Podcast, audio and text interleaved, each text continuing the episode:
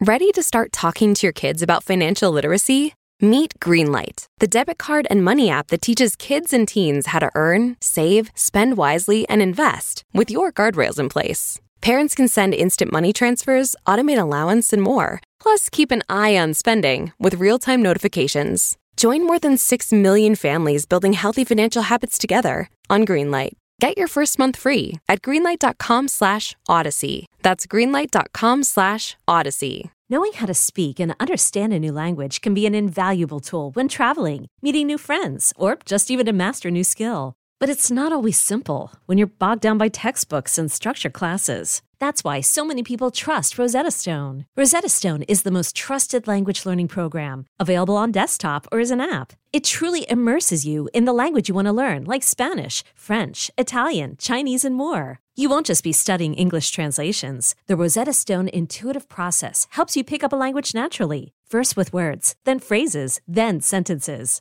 Don't put off learning that language. There's no better time than right now to get started. For a very limited time, listeners can get Rosetta Stone's lifetime membership for 50% off. Visit rosettastone.com/rs10. That's 50% off unlimited access to 25 language courses for the rest of your life. Redeem your 50% off at rosettastone.com/rs10 today. They asked me about the bodega. They asked me about Wanchi, and I told them I knew who he was. I told them everything I knew. Barry was the one who told us what was going on with Wanchi, the bodega, Nova. And he helped us greatly. So after talking to Barry, in my mind, we start with the bodega. We lock up the bodega owner. And from there, hopefully we can get him to cooperate against Nova. We get George to cooperate, he'll take us a long way. Mollen Commission investigator Frank O'Hara has just left the Holiday Inn in Fort Lee, New Jersey, where he met with Barry Brown. And thanks to Brown, O'Hara believes he has an entry point into uncovering corruption in the 3O. Wanchi, the bodega owner. This was not like you had to be a rocket scientist. We weren't going to the moon. We had somebody that was supposedly a go-between. Well, let's see if we can make a case on him. Investigation 101. And that was our first thrust, to make a case on the bodega owner. Surveillance is O'Hara's specialty, like when he bugged the office of mob boss John Gotti. O'Hara's run enough organized crime investigations to know you start low on the chain and try to work your way up. He's taking the same approach here, and his first step is to see if he can get some eyes and ears on the inside. If you think you're just going to drive up there, two guys in a car, and sit on a corner and watch the bodega, well, how do you know what's going on inside? You can only see outside. So even if you see George Nova go in the bodega, what's that mean? Did he buy a pack of cigarettes? Or did he drop off 3 ounces of coke? You don't know. You're not in the bodega. The only way you're going to get in the bodega is with an informant. O'Hara's introduced to a short and heavy-set former crack dealer who just got out of prison. He tells O'Hara that he's ready to turn his life around, and he wants to help catch bad guys, especially dirty cops. I called him Doughboy because he looked like the Pillsbury Doughboy. And he was a character. He was a real character. We talked to him, and he knew the 30th Precinct, and he told us some stories, hearsay from the street. And we took him for a ride in a van to ride around the 30th Precinct, and it was a learning experience for me. He pointed out people on each corner, north, west, south, east. They deal heroin and coke there. They deal coke and marijuana there. And he said, you could buy an ounce of cocaine in the 30th Precinct, take it to Forest Hill, Queens, and double your money. That's why they were so busy. Double your money. So we went by the bodega, and I said, well, you think you could go in there, do a couple of different things? O'Hara sends Doughboy into the bodega a few days later with a stack of Dominican newspapers. They normally sell for $1 apiece, but O'Hara tells Doughboy to cut Wanchi a deal. You have to build that trust. Doughboy talked to the bodega owner, Wanchi. And Wanchi bit. He bought them for 65 cents on the dollar. Now they need to use that trust against him. They need to catch him committing a crime with a stiff enough penalty that he'll want to cooperate. But drugs are too obvious. Wanchi's already a middleman for dealers and cops. They need to get creative. By this point, O'Hara's got a very small and young team of investigators working with him. One of the members of the Mollen Commission, Gregory Thomas, turned out to be a very, very multi-talented person, a very intelligent, smart person. And when you needed something, Greg was able to make things happen. He had this magic touch. And I learned something about food stamps. Before coming over to the commission, Greg Thomas had run a case where he'd posed as a health inspector at takeout restaurants in crime-ridden neighborhoods. Doing that work gave me a sense of what was happening in the streets, more so than I ever knew. And at the time, food stamps were the currency of the inner city.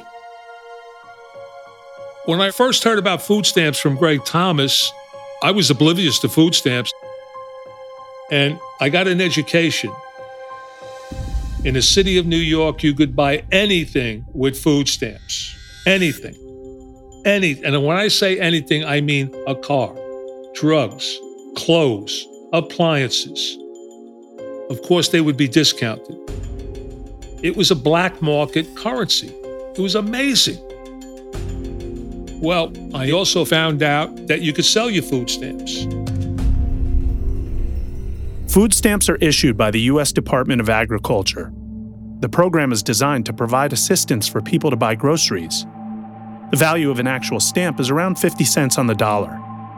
And once a customer uses them, the store owner can redeem them with the government for the full dollar. But deals are made where people sell their stamps at a discount to store owners authorized to accept them, like Wanchi. The seller gets cash and the store owner gets the full value, making a nice profit. Greg Thomas suggests they use Doughboy to make Wanchi an offer he can't refuse. I said gold mine.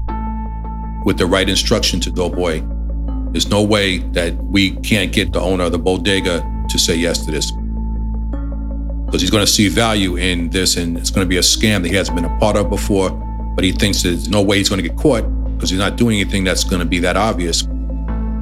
Food stamps? Who cares about food stamps? Nobody does. Well, we did. O'Hara puts a wire on Doughboy, and he and Thomas listen in from a surveillance van on the street. Doughboy walks into the bodega holding $4,000 worth of food stamps. Wanchi snaps them up for $2,800 in cash, and then deposits them into his account for the full $4,000. Once he bit with the first overture, I said, okay, this is going to be great. And over time, he kept going back more and more and more. We got him up to a major felony level on the federal side. And we had him hooked. Over the next few months, Wanchi buys more than $20,000 worth of food stamps. Wow, here we go. We got a federal crime. You're as good as your informant, and don't ever forget it.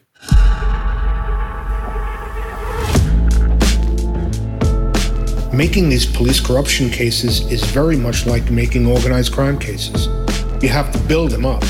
You have to turn informants. You have to get wires up. My mind was racing, and my head was just totally spinning with everything. But I still felt this duty to do the right thing, to at least tell these guys what I knew. The New York City Police Department has the greatest detectives in the world, bar none, the greatest. They crack cases day in and day out. How come they can't when it comes to corruption? Just a question. Just a question. I'm Zach Levitt, and this is The Set. Episode 5, The Big Time.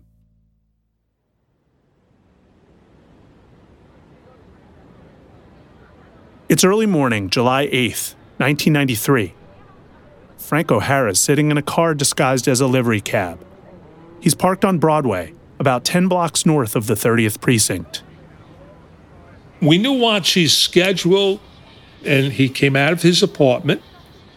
We saw him coming down Broadway, and we identified ourselves and said, "You're under arrest."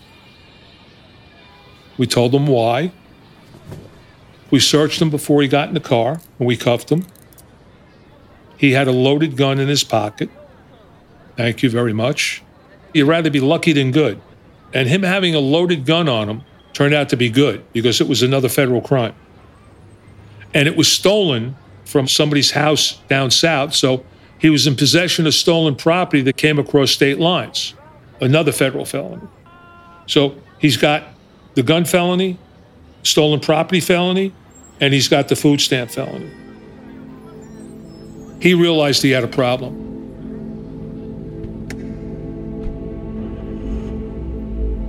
Wanchi's hustled into the car with Frank O'Hara, and they begin driving 30 minutes north of Manhattan to the city of White Plains. I never BS somebody when we're trying to get them to cooperate. I said to him, "Listen, you're not going to go to jail for life. You're not even going to go to jail for 20 years, but you're probably going to go to jail for 12 or 14 years. That rings true." O'Hara and Wanchi arrive at a discreet satellite office of the U.S. Attorney in the Southern District of New York. SDNY prosecutes federal cases in Manhattan. And since food stamps are issued by the U.S. government, food stamp fraud is federal. A young prosecutor named Michael Horowitz is waiting for them. Today, Horowitz is the Inspector General of the United States Department of Justice. But back in July of 1993, he was an assistant U.S. attorney in the Public Corruption Unit of SDNY. When this case first walked in the door, I'm 2 years as a federal prosecutor. I'm not exactly the most experienced person. And here I was in the office that had the reputation as being one of the best federal prosecutor offices in the country. And so this comes to me, and we thought, it's a risk. If he doesn't cooperate, we're going to have to figure out what we do next. But if anybody was going to cooperate in this situation and it made sense to cooperate, it was him. We had enough evidence on Wanchi. Frankly, the consequences for him of not cooperating were enormous. You're immediately deciding to cooperate. Is that correct? Uh-huh. This interrogation of Wanchi by Michael Horowitz is taken from official documents. Which police precinct is your bodega in? The 30th. How'd you pay for the purchase of your bodega? When I left school, I worked at a restaurant cleaning floors, and I was able to put together $7,000. I found a friend who also had $7,000, and we bought the store. And then, in 1991, I became the sole owner. On average, how many hours a day do you work in your bodega? I start at 7:30 in the morning and work until 1:30 in the morning. We started asking him questions, and he became very forthright and said, "Yes, I give money to the cops. This drug dealer leaves it. I give it to Nova. I give it to this one." "Yes, I was part of a transaction of taking money from the drug sellers for the police officers." What did you understand the purpose of those payments from the drug dealers to be? "For protection, so that they wouldn't be bothered." "By whom?" "By the police. That's what I was told by a police officer named George Nova." How often would money be left in your store by these drug dealers? Sometimes 3 times a week. So what was said in the complaints about him at IED, he was admitting to. All right, so okay, we're on the right track. We got somebody who's saying, "Yeah, I worked with the drug dealers and the cops. I was a go-between," and that's what it said in the IED complaint. So here's a guy admitting to the crime. And what we learned that was perhaps most shocking, they weren't just taking payoffs.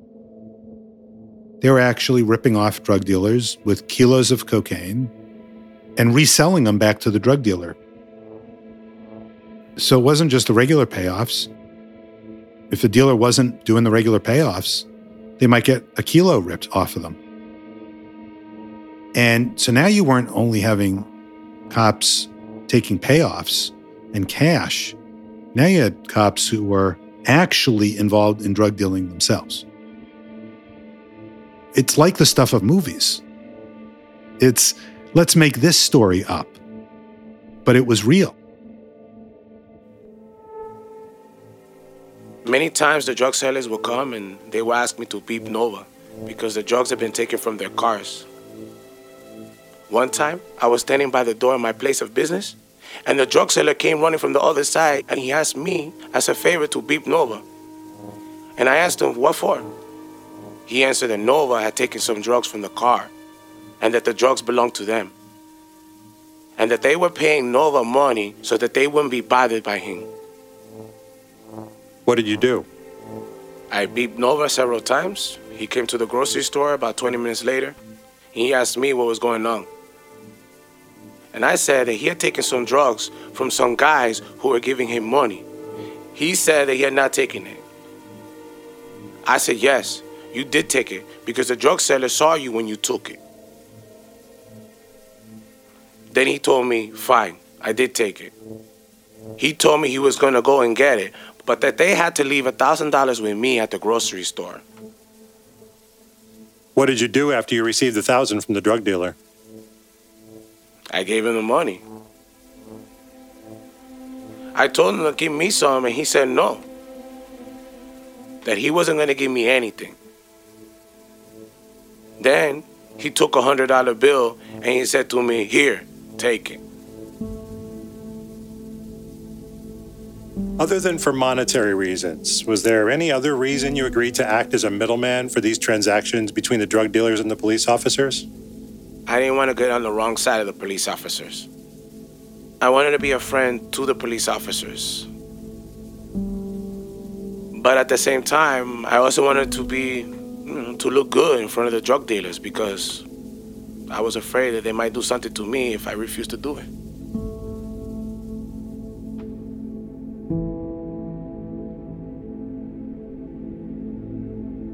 I said to him, why were you doing this? Why were you making the payoffs? And his answer was, what did you want me to do? Call the cops? I have drug dealers paying cops. Who do you want me to call? If I call, am I going to get killed? And you don't appreciate the situation someone's in like that until you hear it. I didn't. What a dumb question to ask, right? And then he would say, the drug dealers and the cops would hang out at my store, my bodega, and take drinks and eat my food. They didn't pay for it. He said, that's why I did the food stamps. I had to survive. They were taking my stuff.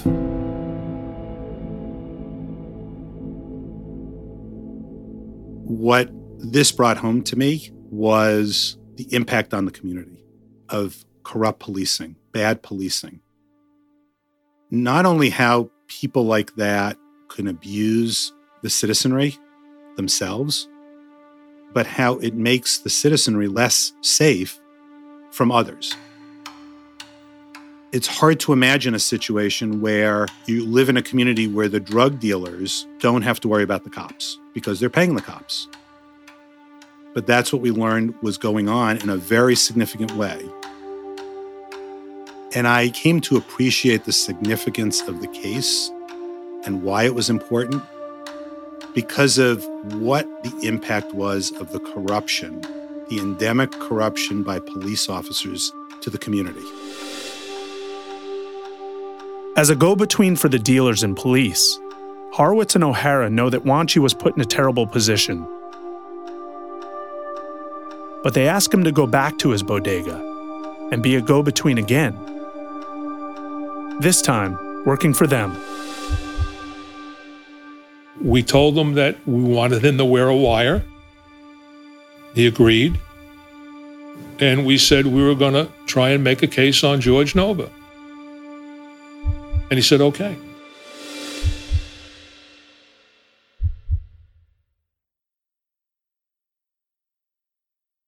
Hiring for your small business? If you're not looking for professionals on LinkedIn, you're looking in the wrong place. That's like looking for your car keys in a fish tank.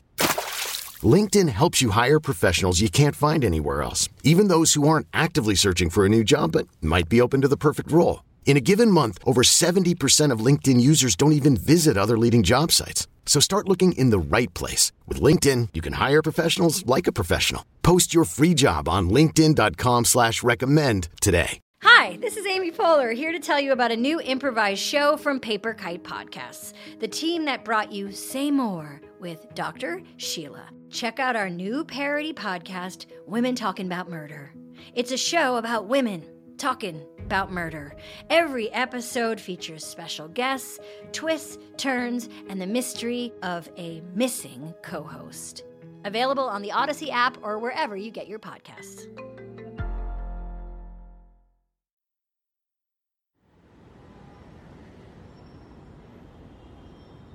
People who are doing bad things become very observant on surveillance. And even if you drive by every once in a while, after a while, they'll pick up on you. We didn't need anybody on the street because once they felt the heat, it would be nothing for Nova and his partner to pull over an investigator and say, license and registration, and break their balls. So not being there, out of sight, out of mind. That's where I'm going. Out of sight, out of mind, and you're good to go. The corner of 140th Street and Amsterdam Avenue is now the set. It's where Wanchi's bodega is located, and O'Hara needs to clear the set. So his next step is to set up a safe house for surveillance. He calls it a plant. That's where things are manufactured. It's a plant. We're manufacturing tapes. We're manufacturing photos. It's a plant. That's why it's called a plant. Once again, O'Hara turns to Greg Thomas. After coming up with the food stamp idea, Thomas has become the Mollen Commission's Swiss Army knife. We had to find an apartment in Harlem. So Greg found us an apartment, and the two of us went up there.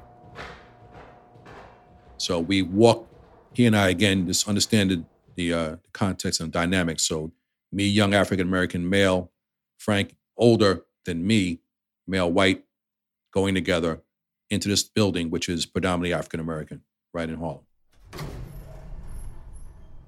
We were on the elevator, and two ladies from the neighborhood get the elevator, and they look at us and said, oh, a new couple in the neighborhood, in the building. Oh, how nice. They thought we were a couple. So I played that up a little bit, and Greg didn't know what to do, should have gone blind. Once they set up their equipment, Wanchi's bodega gets wired up with microphones. O'Hara has a video camera placed inside a light box on the street corner to cover the outside of the store. And he puts a Mollen Commission investigator on the inside, posing as Wanchi's new employee. He's wired up too, and they're able to monitor everything from a safe distance at the plant. We were nowhere near the bodega, but the bodega was ours. It doesn't take long to gather evidence of Nova picking up drug money from Wanchi. And then they hear about a large package of cocaine. Wanchi found out that George grabbed a kilo the night before. And he informed us.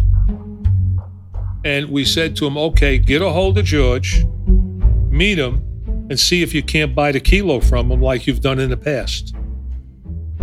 He said, okay, no problem. When Wanchi gets home that night, he makes a phone call to Nova. The Mollen team is there with him, and they record the conversation. Yeah.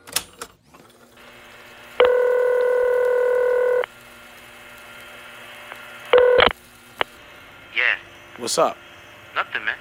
These guys are driving me crazy with the thing from yesterday afternoon. Relax. Where are you? In my house. What time were you? Come down outside. What time do you get off? When I get off, I gotta leave. I can't. I have something to do. Oh, you can't be around here? Come down now. Right now? Yeah, right now. In about how long? I'll be there in less than a minute. That's why I'm telling you. Come right down. In less than a minute? Go down to the middle of the block where you live. Okay, I'm going down. Okay.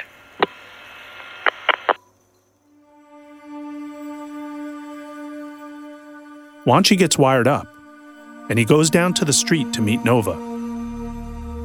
And he said, George, I heard you got a package last night. I'd like to buy it. And George said, I'm sorry, it's too late, it's gone. It's gone.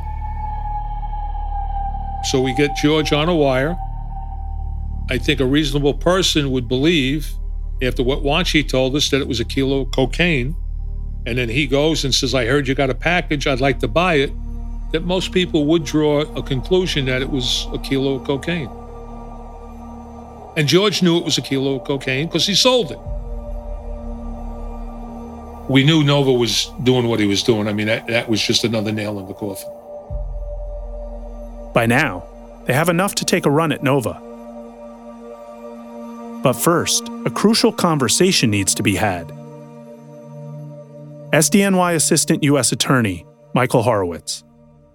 One of the key discussion points at that point was, who's going to be the assigned law enforcement agency on this? And that also could be the evidence custodian and do all the things you need to do to prosecute somebody. If there was a case made against Nova or any other officers, and they went to trial, I need agents to testify at the trial. The problem was the Mollen Commission team was adamant that we not just go to the NYPD because of their failures in investigating George Nova. And so there was a real distrust there about whether the NYPD would take it seriously. Mary Jo White is the former U.S. attorney in the Southern District of New York.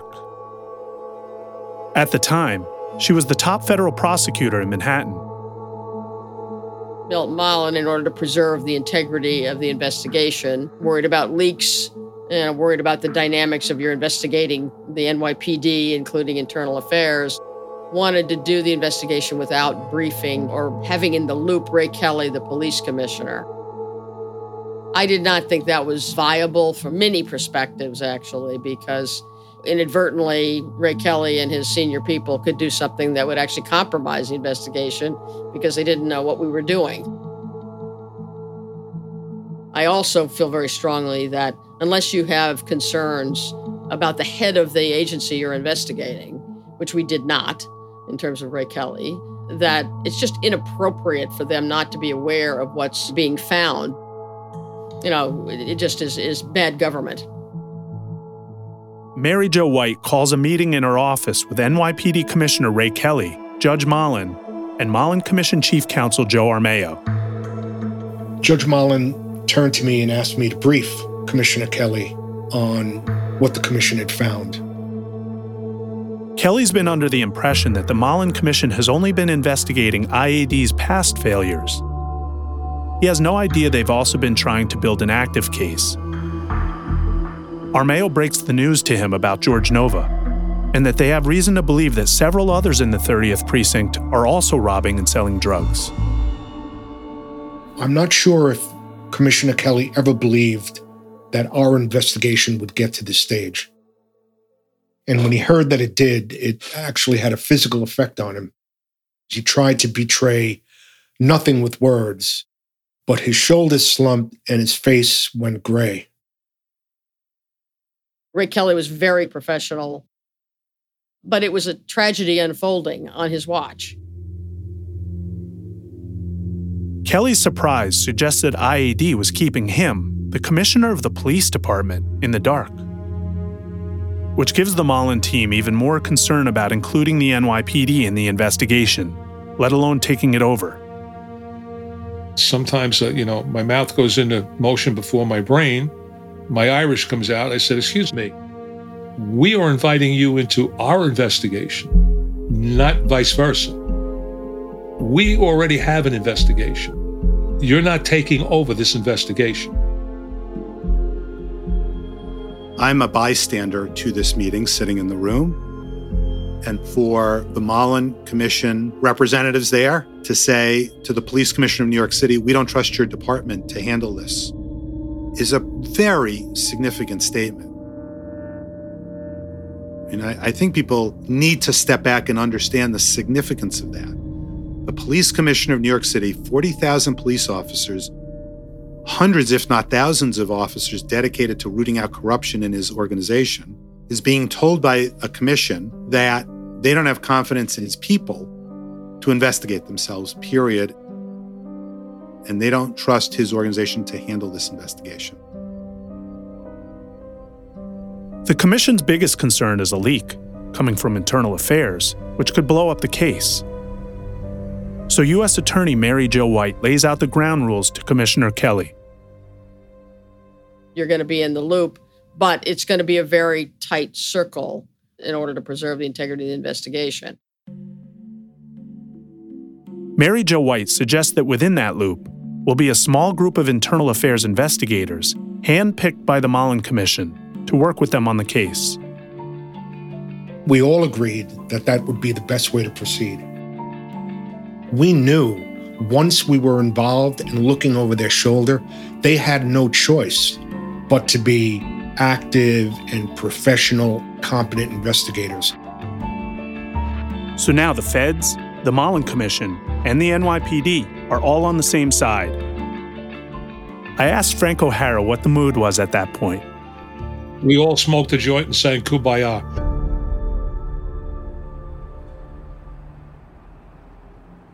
It's time to pick up George Nova. It's September 23rd, 1993. And just like he did with Wanchi, Frank O'Hara waits for Nova to head to work.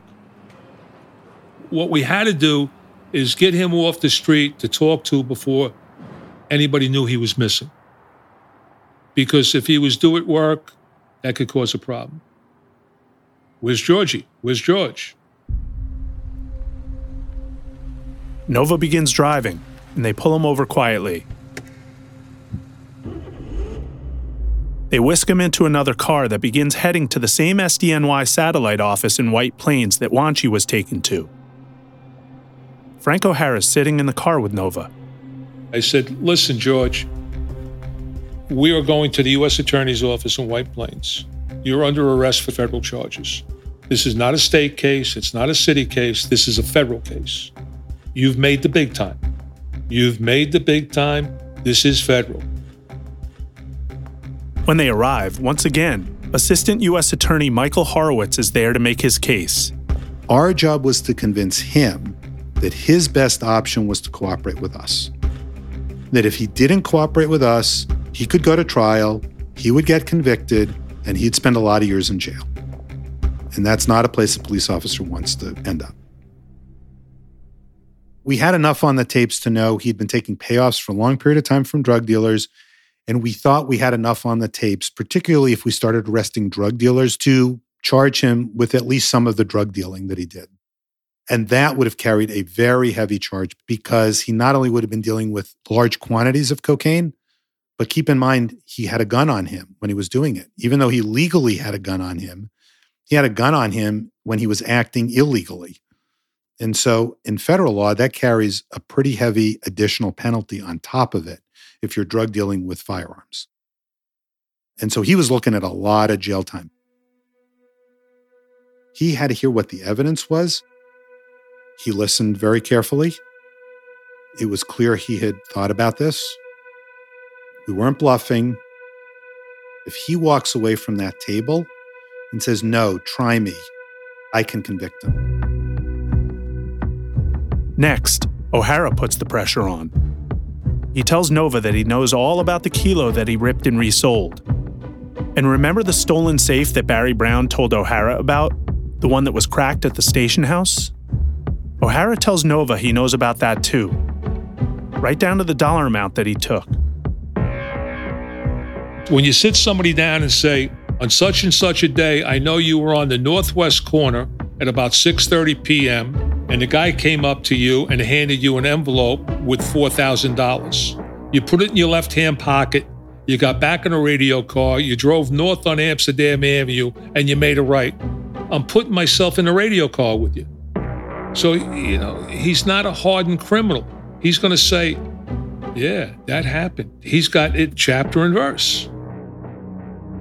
So when you tell him the truth and you got the facts, it really goes a long way with somebody like a George Nova.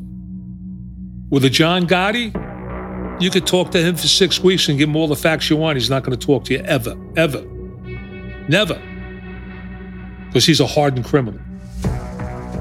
You could show them pictures. You could play tapes for them. Sounds like me, but it's not me. Yeah, it looks like me, but it's not me. And I got nothing to say. But Nova, we could tell that he realized he had a problem just on his facial expression. He was under the impression that we knew a lot more than we really knew. That's what you want, but you don't want to BS them. You don't want to give them something that really didn't happen, because then they'll say to themselves, if they're sharp, oh, this guy's full of shit.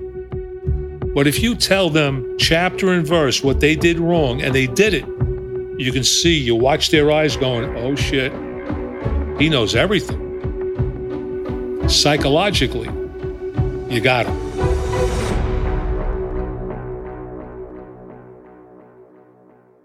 O'Hara and Horowitz leave Nova to discuss his options with his attorney. We came back in a room, and he decided to cooperate. I think that took all of 30 minutes. All of 30 minutes. George knew the gig was up. The blue wall of silence in the 30th precinct has a crack. George Nova agrees to wear a wire and go back to work inside the 3O, like nothing's happened. Frank O'Hara heads back to the Mollen Commission offices to speak with Joe Armao, who still remembers the two words O'Hara said to him. He just looked at me in the eyes like this and said, "Got him." We both knew that this would be the turning point. Because if you flip this guy, then he's going to tell you about his partners, and you're going to just see how far, how extensive this ring of corruption exists. Frank knew what I was thinking. He knew exactly what I was anxious about and excited about, and he just summed it up in two words. Got him. Armao and his team of attorneys have quietly been gathering witness testimony and evidence about internal affairs' past failures in fighting corruption. And public hearings to air it all out are scheduled to begin in just 4 days. The investigation into the NYPD's past and present failings are all coming together at once. I remember going to see Judge Mollen personally about this. You know, usually Judge Mollen was pretty impassive, but when I told him that Officer Nova agreed to cooperate and he knew we were just on the brink of the public hearings, I've never seen his face brighter than that. He lit up. A little more than a year has passed since the formation of the Mollen Commission, and Armao and Judge Mollen are closing in on the goals they'd set the first time they met each other. But they've made one decision which could threaten all of it, and they're about to upset a very powerful person.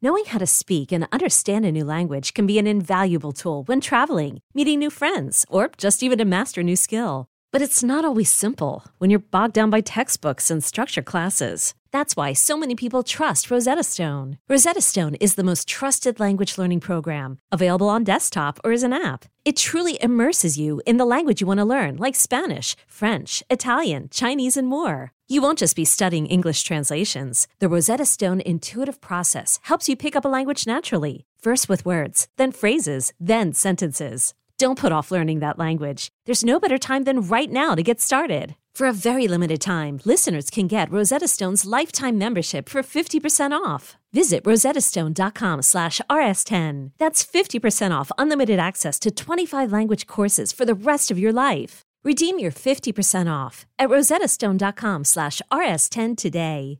Want to teach your kids financial literacy, but not sure where to start? Greenlight can help. With Greenlight, parents can keep an eye on kids' spending and saving, while kids and teens use a card of their own to build money confidence. As a parent, you can send instant money transfers, set up chores, automate allowance, and more. It's a convenient way to run your household, customized to your family's needs, and the easy way to raise financially smart kids. Get started with Greenlight today and get your first month free at greenlight.com/Odyssey. I'm Sandra, and I'm just the professional your small business was looking for. But you didn't hire me, because you didn't use LinkedIn Jobs. LinkedIn has professionals you can't find anywhere else, including those who aren't actively looking for a new job, but might be open to the perfect role, like me. In a given month, over 70% of LinkedIn users don't visit other leading job sites. So if you're not looking on LinkedIn, you'll miss out on great candidates, like Sandra. Start hiring professionals like a professional. Post your free job on linkedin.com/recommend today. In normal circumstances, the NYPD corruption would be investigated by NYPD and be brought to their prosecutorial partner, which is the DA's office. Federal prosecutor Michael Horowitz. This was unusual because here we had police corruption at a local level being brought to the federal office by the Mollen Commission. And our view was, the Mollen Commission brought the case to us. There's a food stamp fraud angle here, so that's purely federal. And so our view was, this is our case, we're going forward. There's nothing on paper that would decide whether the cases go to the U.S. Attorney's Office or the DA's office when there's overlapping jurisdiction. In many instances, it depends on who got the case first.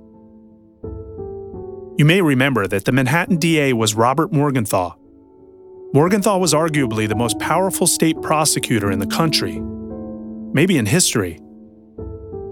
His nickname was simply the Boss.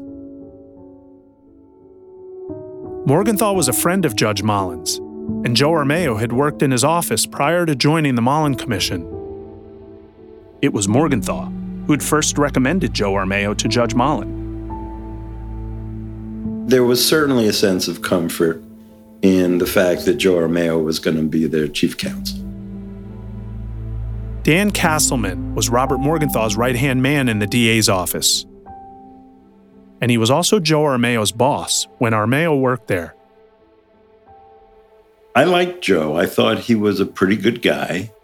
He was smart and he did a good job. He was also very tightly wound and somewhat sensitive to any perceived slight. He's an intense guy. Joe very much felt that he had pulled himself up by the bootstraps. He almost had a chip on his shoulder about being Italian, for example. There was some class sensitivity, and at times I felt like Joe thought that he wasn't as respected as people because of the way he had been brought up and his ethnicity.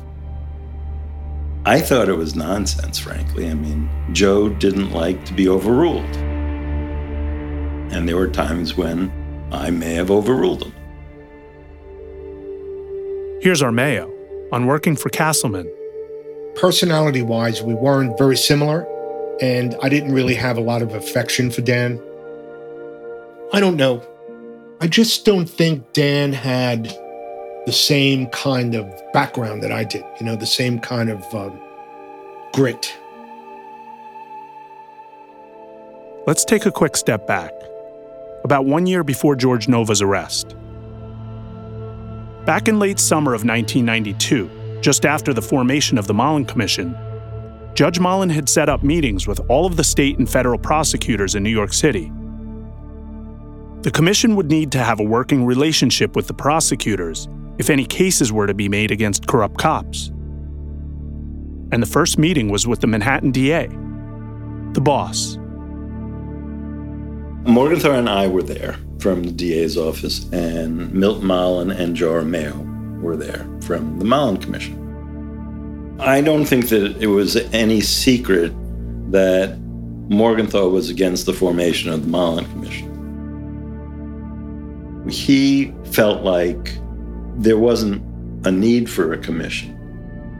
And now you're going to have a redundant commission that has to prove itself. And the only way to prove itself is to make cases, and that can lead to shortcuts.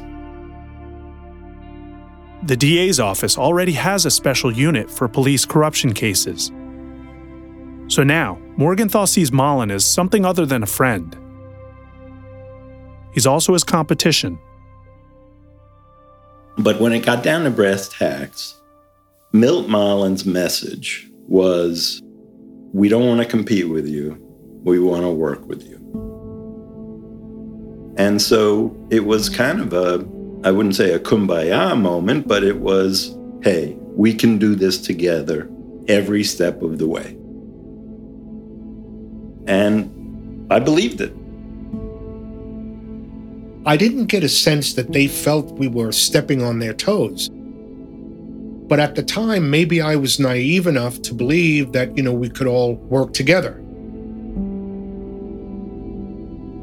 According to Castleman, after their meeting, the DA's office and the Mollen Commission began to share information about the bodega.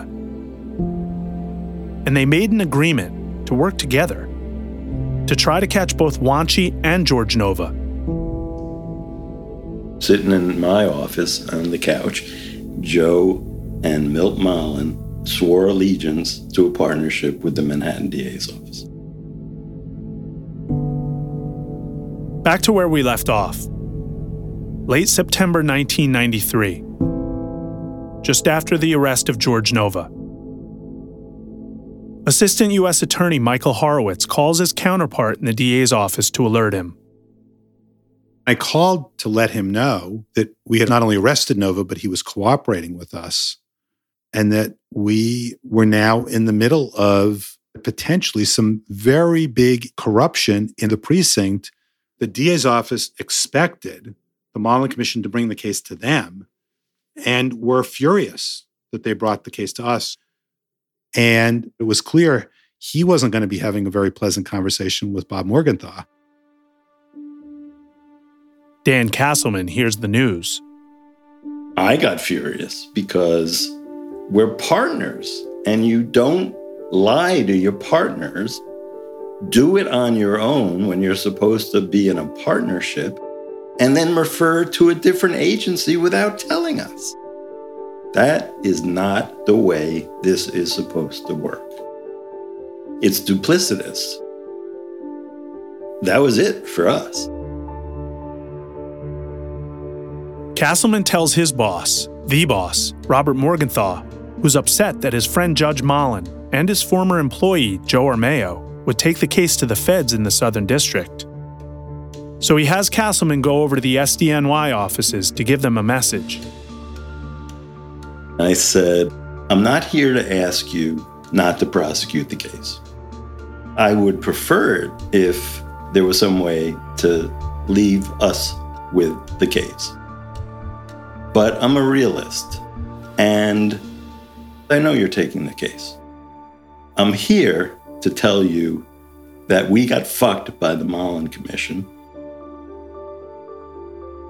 And as a result, we will never, ever, ever work with them again.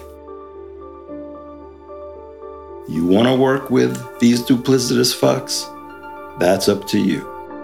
We choose not to. We'll go and do our own thing.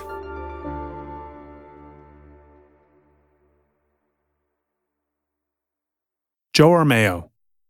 What is their gripe? That somehow we stole their case and brought it to the U.S. Attorney's Office? I mean, it's just absurd. It's just absolutely ridiculous. It's just you're talking about 30 years later, these people are just incredibly childish. I can't remember anyone in the DA's office reaching out to me and saying, look, if you guys develop evidence about police corruption, we want you to bring it to us. We want to be the agency to prosecute it. It was Judge Mollen's decision to take the case to the feds instead of the DA's office. An obvious choice, according to Armao. Look, when you speak about district attorneys looking into law enforcement, I think there is an institutional conflict of interest because ultimately they have to depend on the police to gather evidence for them and help make their cases. So there probably isn't a great deal of enthusiasm for going after cops who may be corrupt. They don't want to cause that kind of headache for the police department. I think you have to have the will to want to make these cases, and you have to be able to understand that you may suffer a lot of fallout and political consequences with the PD. It doesn't look like they did. Mollen looked at the decision objectively, but Morgenthau is famous for taking things personally, especially when it's about a case he believes should be his. U.S. Attorney Mary Jo White. Bob Morgenthau could be vindictive. He does famously hold grudges. And if he thought that someone had wronged him, he didn't forget it. And he would look for an opportunity to make you remember. The Mollen Commission is now in the middle of an active case in the 30th Precinct and a nasty turf war with the DA's office. Plus, after investigating internal affairs for more than a year, the commission's public hearings are about to begin. Some dirty laundry is about to be aired out in the city. I had a teacher in high school who said the mark of a true New Yorker is when plane loads of horseshit are dumped on the streets of New York. The New Yorker goes out and gets taller boots.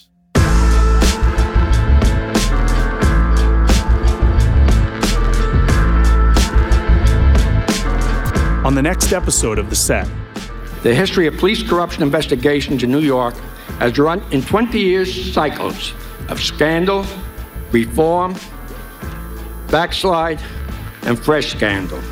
The Mollen Commission's public hearings are underway. There was times when I was shocked that I got away with so many of these things. New York City is introduced to a rogues gallery of corrupt cops. Did you develop a nickname? Yes, I did. What was that nickname? The Mechanic. And why were you given this nickname? Because I used to tune people up. An anonymous testimony from a current cop gets everybody's attention. Somebody said to me, Frank, what he just described was a Banana Republic precinct operating in the city of New York. If this is true and they got the facts, wow. The Set is created, written, and directed by me, Zach Levitt. Executive produced by me and Chris Corcoran. Produced by Perry Kroll and Ian Mont. Edited by Perry Kroll and Alistair Sherman. Research by me and Ian Mont. Mixing and mastering by Bill Schultz. Original music by Joel Goodman. Marketing, PR, production coordination, sales, and operations by Maura Curran, Josephina Francis, Kurt Courtney, Hillary Schuff, Lauren Vieira, Lucas Santrone, Sean Cherry, Lizzie Roberti, and Danny Cutrick. With special thanks to J.D. Crowley, Jenna Weiss-Berman, Leah Reese-Dennis, Tim Clark, Craig Cox, Callum Togas, Rob Morandi, and Eric Donnelly. Thank you for listening to this latest episode of The Set.